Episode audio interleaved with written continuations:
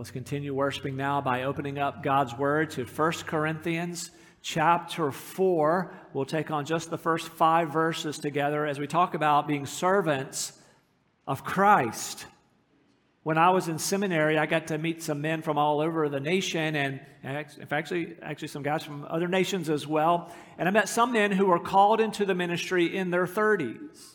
I met some men at seminary who were called to ministry in their 40s, and a few guys even called into ministry in their 50s and then had gone to seminary to equip themselves. As for me, God called me into ministry when I was 18. I was saved at 17, and then at 18, I remember very distinctly, it was in a high school senior English class. It was March 5th of my senior year when God called me into ministry during a lecture on Shakespeare.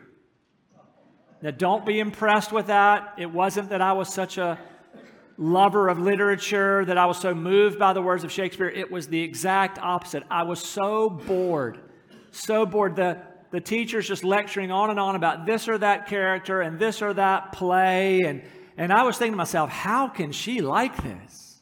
How could she find this enjoyable? And so it led me to a season of daydreaming, followed by prayer.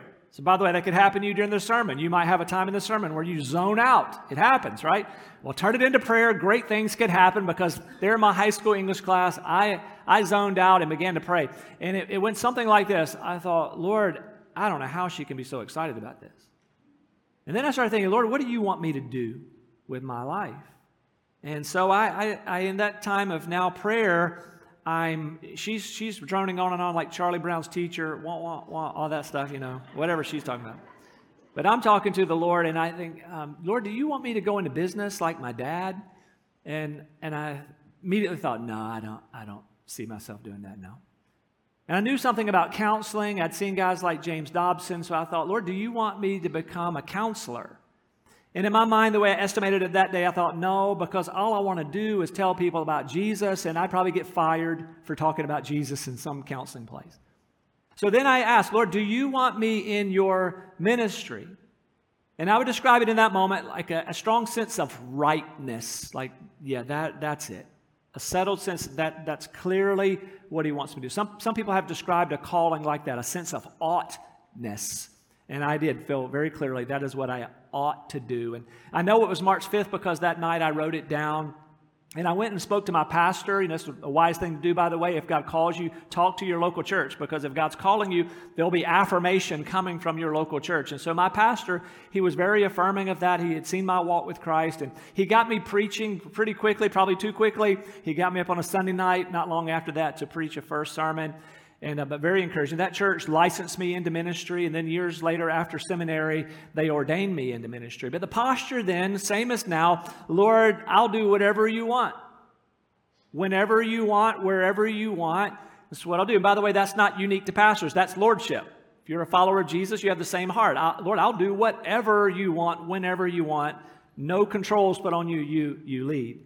But having been called into ministry with that posture, that ministry's looked like a lot of things over the years. It was a lot of student ministry, a lot of children's ministry, some singles ministry. Now, total together, 20 years of pastoring, three years in Alabama years ago, these wonderful 17 years here. And between those two pastorates, 10 years of international missions. So, wherever, whatever, whenever, do whatever he wants. Why do I bring that up? Because God is still calling people into his ministry. And one of my prayers has been through these years, and, and our Wednesday night prayer team is one of the things they pray for regularly as well, that God will call out more from our church into ministry and missions. So there may be a young man here, eh, or maybe not so young man here, who's been wondering, I wonder if God's calling me to be a pastor somewhere. And God could call a young man to do that or a man to do that. And, and if, if God's calling you or you're wondering about that, you can talk to one of our pastors here. We can pray with you about that. And so all of us called to serve, but some called to be pastors. All of us called to serve, but some men and women called to be missionaries or some other ministry. And so have you been asking the Lord, or when's the last time you asked the Lord, Lord, are you calling me to do something? He may affirm to you, you're, no, you're doing exactly what I want you to do. In your secular vocation, that's exactly where I want you. You just serve me there. But God could be calling you to something else. Make yourself available. Today would be a great day for you to offer yourself again to the Lord. Lord, I'll do whatever you want me to do. I bring this up also because Paul here, he understands who he is as an apostle of the Lord. He knows he's a servant of God. In fact, he's telling the church at Corinth, you should, you should regard me as a servant of Christ, and you should regard every leader as a servant of Christ. So let's go into our text, just five verses, 1 Corinthians 4, verses 1 through 5. This is how one should regard us as servants of Christ and stewards of the mysteries of God. Moreover, it is required of stewards that they be found faithful. But with me, it's a very small thing that I should be judged by you or by any human court. In fact, I do not even judge myself, for I am not aware of anything against myself, but I'm not thereby acquitted. It is the Lord who judges me. Therefore, do not pronounce judgment before the time, before the Lord comes, who will bring to light the things now hidden in darkness and will disclose the purposes of the heart then each one will receive his commendation from God. I don't know if you noticed it in the text there, but there's, there's some tension there between Paul and the Corinthian church that he planted. We know the church at Corinth was divided. Some were saying, I'm of Paul, others, I'm of Apollos, I'm of Cephas. They're divided, but they're not just divided, some of them are divided against Paul. Some were likely exalting him, that's the I'm of Paul group, but others were against him. They're diminishing him. Well, I'm not of Paul. I don't like him. I don't want him to even be thought of as our apostle. And so Paul here responds to that. And we're going to see it throughout this letter to the Corinthian church that he understands who he is. And that's our first point this morning as we apply this. Do you know who you are? It's vital that you know who you are. Paul says in verse 1 this is how one should regard us servants. This is what we are. We're servants. And specifically, he says, we're servants of Christ. Paul was very clear on who he was, servant. Very clear on whose he was. I'm a servant belonging to Christ. So I love this. This is the great apostle Paul, and he's not at all looking for a term to describe himself, to exalt himself. He said, I'm just a servant. I'm just a humble servant of the Lord. And that's the right posture for any of us who are serving the Lord. In fact, I think about it. Every pastor that I know personally has this mentality. So I, I, don't know any arrogant pastors in my circle of pastors. So when I am in meetings with our state convention, the SBC of Virginia, I just meet men who love prayer, men are growing in their faith like everybody else, but I see humility there. But sometimes when you go into look on media, you think, I don't know about some of these guys in ministry. Some of them don't seem to have the posture of servant. Some of them are taking the posture of Lord over their churches. Instead of servant of Christ, they, some of them carry themselves like a king or queen over the congregation. Some people are actually enriching themselves from God's people. So, especially in this prosperity gospel circles, where instead of serving the people of God, let me see if I can enrich myself through the people of God. But listen, that's not Paul. He said, How should you regard me, Corinthians? Oh, you look at me, look at, look at Apollos, look at Cephas. We are servants. He said the same thing back in chapter 3, verse 5. What then is Apollos? What is Paul? Servants through whom you believed, and as the Lord assigned to each. Back in chapter 3, he used that word diakonoi. It's the word from which we get our word deacon. It does just mean servant. We talked about it when we were there. Now, here, when he says we're servants, he picks up a synonym of that, a word that really carries the idea of being a very humble servant. And so this was Paul, Paul's fundamental view of himself now as a child of God. I'm a servant of Christ. He says, Corinthians, you should look at me this way. So, with the understanding of being a servant, that means that nobody there in Corinth should be exalting him. He's a servant. But because he's a servant of Christ, nobody in Corinth should be denigrating him and mistreating him. And so, this is the right mindset for all of us. So, have you embraced that understanding that yes, you are a child of God through your faith in Jesus? But then, as you live out your life, what am I? I'm a servant of Christ. Having that mentality as a servant of Christ really is, is essential for you to have that biblical balance between humility and confidence. Do you know it's possible to be completely humble and completely confident at the same time? It's when you understand you are a servant of Christ. So the servant part of that makes you realize I'm just a servant. Nobody should be bragging on me, and I should never be bragging on myself. So humble. But I'm a servant of Christ. So there's my confidence. I'm weak. I've got nothing to offer, but I belong to Jesus. He has everything that I lack, and I lack a lot. And so I belong to Him. I can say things like Paul I can do all things through Christ who strengthens me. It's the perfect balance there. I'm a servant of Christ, humble yet confident. Listen, is that your identity this morning? Do you understand that you are a servant of the Lord? If you woke up each morning with that understanding that I'm a servant of Christ, how would that shape your life? How would that shape the goals that you have for yourself in this life? How would that shape the decisions you're making in your life? You understand, well, I'm making this decision as a servant of Christ. How would this shape the way you use your time when you understand who you are in Him? So Paul says, we're servants, regardless of servants, but notice what he says next. He says, we're also stewards. Verse 1 again, this is how one should regard us as servants of Christ and stewards of the mysteries of God. So we saw he used one word for servant, chapter 3, another synonym for servant here in the original language in chapter 4. And now he picks up another word, and this is a word that carries the idea of being a, house manager, a person who manages the domestic affairs of a family or a business, a, a treasurer, a steward. So there were servants in some of these Greek and Roman households who had that role, taking care of things inside the house. And Paul says, that's, that's us. We're servants, but we've also been entrusted with some things. And notice what he says here we're entrusted with, we're stewards of the mysteries of God. Do you understand that of yourself? If you know Jesus Christ, you're a servant of Christ, and you're a steward, notice of what? Of the mysteries of God. What's that? To be a steward of the mysteries of God, meaning you've been made a steward of the gospel message. What was once hidden in the heart of God, now disclosed. This mystery that generations did not know. Now Christ has come, Paul is saying, and all this love and this, this way of reconciliation that we just celebrated at the Lord's table, this now is the mystery of God being proclaimed, and I've been entrusted with that message. Don't you love, even in these early chapters of 1 Corinthians, Paul is very clear on his message. We saw it in chapter 1, verse 23. We saw it again in chapter 2, verse 2, where he says, I determined to know nothing among you, Corinthians, but Christ and Him crucified. That's the message. I'm going to preach nothing but Christ and Him crucified. I'm going to lay no other foundation in Corinth other than Jesus Christ. Very clear on His message. That, that shows us that understanding. I've been entrusted with this gospel. I will not be shaken off of it. What a, what a weighty identity, servant of Christ, steward of the mysteries of God, what a weighty responsibility. In fact, verse 2, notice what he says. Moreover, it is required of stewards that they be found faithful. New American Standard says trustworthy. So, Paul's focus and goal as a servant and as a steward was to be found faithful by his master and to him alone. So, I've already told you that the pastors I know personally in my circle of pastors, they're faithful to that message.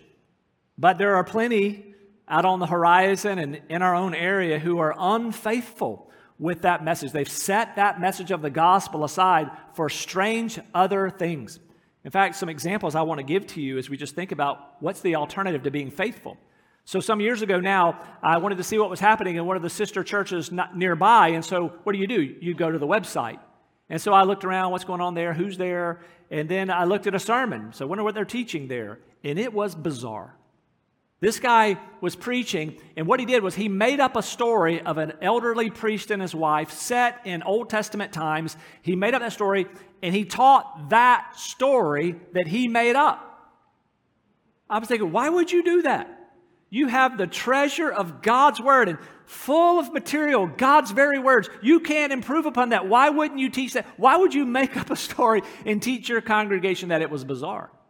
But I got more recent examples than that. Just, just looking out on the landscape, and I saw online this one pastor who, in a sermon, this is a church somewhere in the area, who asked the question, then answered it in a very weird way. The question this person brought up saying, Why did God create all of us? And, the, and this pastor gave this answer because God was lonely and he wanted to be in love. Well, what is that? That's atrocious. That's not faithful. That's not what God has revealed. Listen, God has never been lonely a moment in his eternal existence. God is complete. He needs nothing from anybody. Within the Godhead, Father, Son, Holy Spirit, there's perfect fellowship and joy and love. He's never needed anything. Now, He made us for His glory, and aren't you glad He's lavished His love upon us, but He doesn't need that back from us. He did command us to love Him, but that's because that's a loving thing to do. If He said, Well, don't love me, He would be sending us to love things that can't satisfy. So it's very loving of Him to say, Hey, come to me, bring your worship this direction, love me above all else. But that's not because He's needy. Strange teaching. Instead of the mysteries of God in the gospel disclosed, it's strange what people will teach. Here's another one. This is from a church in North Carolina. This person in the position of pastor, it was strange. The whole service was kind of strange. But then I heard this part, and I wrote this one down where this person said and, led the congregation kind of in a prayer toward the end. And there were a number of things there, but then led them to pray this that we would love every human, every rock, and every bird. Although, what, what is that? We, we've been given the gospel, how men and women can be reconciled to God. Why are we praying that we'll love rocks?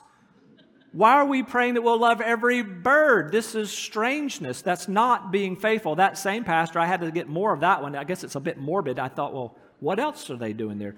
So I looked at another sermon there, and don't worry, I didn't waste all my study time on all this, but the next week in a sermon, this pastor questioned the miracles of the Bible to the congregation there. That I can't tell you whether these things really happened or not. Perhaps there was no real parting of the seas. It was just a, it was just a natural phenomenon, maybe. And then it was just really shocking. And then, uh, you know, I can't tell you that maybe maybe the disciples were just overcome by grief and emotion that they thought Jesus was raised, something like that. Although this is horrendous. This is not faithful. That's not preaching Christ and Him crucified and risen. That's actually preaching counter to that in a church. This unfaithfulness is everywhere. We're just saying, I don't want to be like that. Here's one other example. I saw a clip of a, of a pastor preaching literally against the Great Commission of Matthew 28. So this pastor brought it up and then said, That's not true. And, and then called it evil, that this is where a lot of evils of racism and things have come up from the Great Commission. That, what a dreadful thing to do. What a frightening thing to do. That's, that's the epitome of a false teacher. Here's what the Word of God says I'm opposed to that, and I'm telling you something different than that. And we're going to talk about judgment in a moment. I would be very fearful to be a false teacher doing that. And listen, that was easy to find those examples, and I had to cut short that so that I could preach truth to us here. But Paul says we're servants of Christ. We're stewards of these mysteries of God, this gospel, and we must be found faithful to that. And you and I here in our century, we also need to have the same understanding. We need to be faithful. We need to serve in the same way. So, do you see yourself as a servant of Christ? And let me ask you if you see yourself as a servant of Christ, are you serving Christ?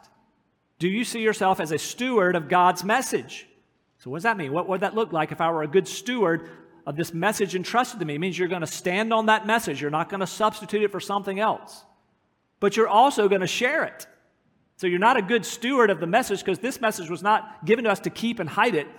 You're a good steward of the gospel if you're standing on that gospel, rejoicing in it yourself, and in looking for opportunities to share that gospel with those who don't presently know Christ. So, are you a servant? Are you a steward? Are you being faithful? What would change in your life if you understood I'm a, I'm a steward of the gospel? This is my identity. What would change your life if you understood you're a servant? Can I remind you again? Servants serve. And here in the life of the local church, be looking and listening as, with a servant's posture for ways to serve the body. You say you're a servant of Christ, and that should show up in service as you're, as you're physically able. Some aren't physically able, but if you're able here. And one of our pressing needs in the life of the church as August approaches, as we get ready to turn the page and start a new church year, is I last count, I believe we still need eight more servants of Christ in our children's ministry. And I want to make the case for you that that is one of the most vital ministries of our church. This week, listening to a podcast, I heard Albert Mohler talking about another topic, but he made this statement. I wrote it down. He said, Dead churches have empty nurseries. Dead churches have empty nurseries. And again, he was making some other point, but I captured that and just thought about the situation. That's, that's exactly right. So if you're in a church with no children, the church is in an alarming state, and nobody's being asked to serve in children's ministry. Don't need it. The church is dead. But in a church where by God's grace there's life and young families are there and babies are being born, you're going to have a full nursery and you're going to need people to care for those babies. You're going to have you're going to have a lot of preschoolers and, and elementary age people. You're going to have students, and that calls on the church body. Then, okay, there, there's a need to, to equip and raise up the next generation, those young parents and those kids themselves, those teenagers. Then that helps, helps all of us see, okay, I need to step toward that need. Maybe I wanted to serve in some other ministry, but I keep hearing that need. I need to be willing to serve even there. So we are to serve if we're servants. We're stewards of the gospel. We must share that gospel. We must make disciples. We must be faithful. So, believer, know who you are and know whose you are. And then this know who your true judge is. Know who your true judge is. That takes us back to verse 3. But with me, it's a very small thing that I should be judged by you or by any human court. In fact, I do not even judge myself. For I'm not aware of anything against myself, but I'm not thereby acquitted. It is the Lord who judges me. Therefore, do not pronounce judgment before the time, before the Lord comes, who will bring to light the things now hidden in darkness and will disclose the purposes of the heart. Then each one will receive his commendation from God. Paul saying, I belong to Jesus. I'm his servant. I'm his steward. Therefore, I can only ultimately concern myself with his evaluation of me. Paul tells you who will judge him and who should not judge him. Now, let's not be misunderstood. We're going to get to chapter 5 very soon. And there he's going to talk to, the, to us about the kind of judging we must do in the life of the church. A church must be very discerning and judge in that sense. So if there's sin in the church, we're to confront that in love and grace, call people to repentance. If they won't repent, well, church discipline's called for. Again, chapter 5 is coming. There's a right kind of judging. Or if we find error in the church, unbiblical teaching, then we have to confront that. We have to be discerning. We have to judge that as error and act accordingly in the grace and strength of the Lord. But we're not to be judged by pettiness and worldly thinking. And that's what Paul was up against in Corinth. They were judging Paul incorrectly. They were saying things like, like this about Paul He's weak compared to Apollos. He's not very eloquent. His words aren't impressive. We wish he were more philosophical, like some of these Greek teachers coming through town, but Paul's not impressive. And who does Paul think he is anyway, setting himself as, our apostle? And that's why Paul kept affirming his identity, his mission, his message, because he knew what they were saying, but he stayed doggedly determined to be faithful to what God had called him to do. Paul knew who he was he knew whose he was, and that's why he could say in verse 3 But with me, it's a very small thing that I should be judged by you or any human court. Hey, wouldn't it have been problematic for Paul if it had been a very big thing what the Corinthians and all their immaturity thought about him? If Paul tried to change his message and his methods to cater to that troubled church, if that was a big thing to him, would have gotten himself into error. And it's the same thing for us. You and I know that peer pressure is not just in the realm of children and teenagers. We all still deal with it, no matter how old we are. We all kind of like it when people are in favor of what we're doing. We don't like to be on the outs with a lot of people. And yet, we need to understand ultimately, I'm a servant of Christ. I'm a steward of these mysteries of God, and I have to be faithful to Him. There's coming a time when I'll have to give an account to Him as a believer for my service to Him. That has to be the judgment that looms large in my mind, not the contemporary judgment of people who may not be walking with Christ. Ed Welch wrote a wonderful book with this title, When People Are Big and God is Small. And that book, he talks about the problems when in your life you let people take that dominant role in your life and you're trying to please people. That makes then God consequently very small in your life. Biblically thinking, you're going to have God huge in your life. He's in his rightful place. Then other people, they're going to shrink in importance to be less important to you. But I love what he says so that people don't misunderstand. He said, we need to love people more but need them less. Like, need their approval less, but gun it in loving people when you have God in the rightful place of your life. Paul had that very clear long before that book was ever written. Here in 1 Corinthians, it's a small thing to me, Corinthians, what your opinions are about me. I have one judge, and I must be faithful in his sight. So Paul says, others can judge you incorrectly, but how about this? You could judge yourself incorrectly. I love what he says here he says in verse 3, the latter part, In fact, I do not even judge myself, for I'm not aware of anything against myself, but I'm not thereby acquitted. It is the Lord who judges me. He told us back in chapter 3, verse 18, that you and I could deceive ourselves. We can be misled. We can think we're doing better than we're doing. If, if we set ourselves up as the ultimate judge of ourselves, that's not a valid judgment. Here's the problem when you and I judge ourselves and think, I'm going to make myself the standard of how well I'm doing, we can get that very wrong. We can do that for several reasons. First of all, we could settle for less than God intended for us. In other words, we can set the bar so low that we think, well, I meet that low bar I set, and so I'm, I'm doing just fine. So, for instance, a person can go this What more would God want for me than to go to church occasionally? When the weather's not too bad, I'm there. Well, when the weather's not too good either, when the weather's kind of okay, that's when I'll sometimes come to church. What more? That's, that's all God could ever ask of a person. That's not, that's not the biblical standard of what God wants for a servant. Or how about this? We can excuse our disobedience and rationalize it and make ourselves feel good about our sin. So a person might say, look, you know, we're not married, but we're going to get married probably. And therefore, we're, we're kind of married in God's sight already. So we can go ahead and start acting like we're married. Listen, that's rationalization, that's sexual immorality, that's sin. I've known folks who do this. Well, I was married once before. Therefore, what I do now in my relationships is, is like, okay, like I've got carte blanche because of that one previous marriage. That's rationalization. It's, it's crazy thinking. It's, it's not helpful. Or somebody might say, look, of course, I know the Bible says you shouldn't return evil for evil, but if you knew what I've been through my life, and so my, my mode is vengeance. I do just try to get even with people. It's okay in my case, but that's not correct. We can mislead ourselves when we're judging ourselves. Here's another way we can have problems. That's if we judge ourselves by comparing ourselves to other people. So we look around at others and go, well, at least I'm not like them. And so, by comparison to them, I'm looking pretty good. God's got to be pleased with me. But let's remind ourselves as a believer, when you're standing before the Lord for Him to evaluate your life, He, in those moments, is not going to ask you how, how you felt about it. Your judgment's not going to be like, How'd you feel about it? You feel like you did all right?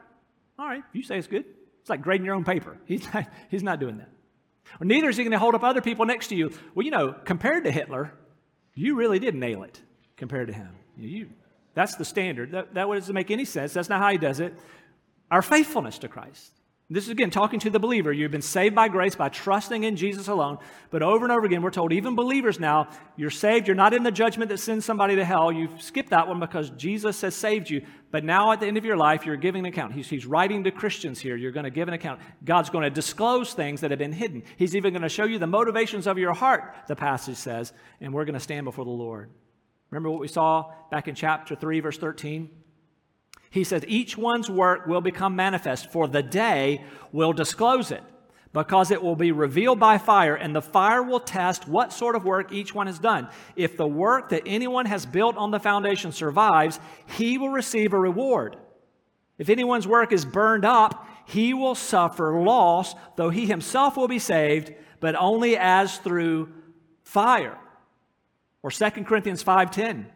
He says, For we, talking to Christians, for we must all appear before the judgment seat of Christ, so that each one may receive what is due for what he's done in the body, whether good or bad.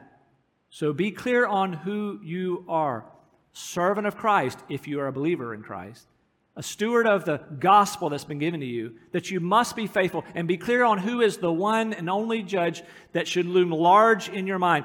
At the end of your life and at the return of Christ, there will be an evaluation of your life. So, what will it be? Will you seek the applause of the world around you, your friend group, or are you seeking the affirmation of God Himself?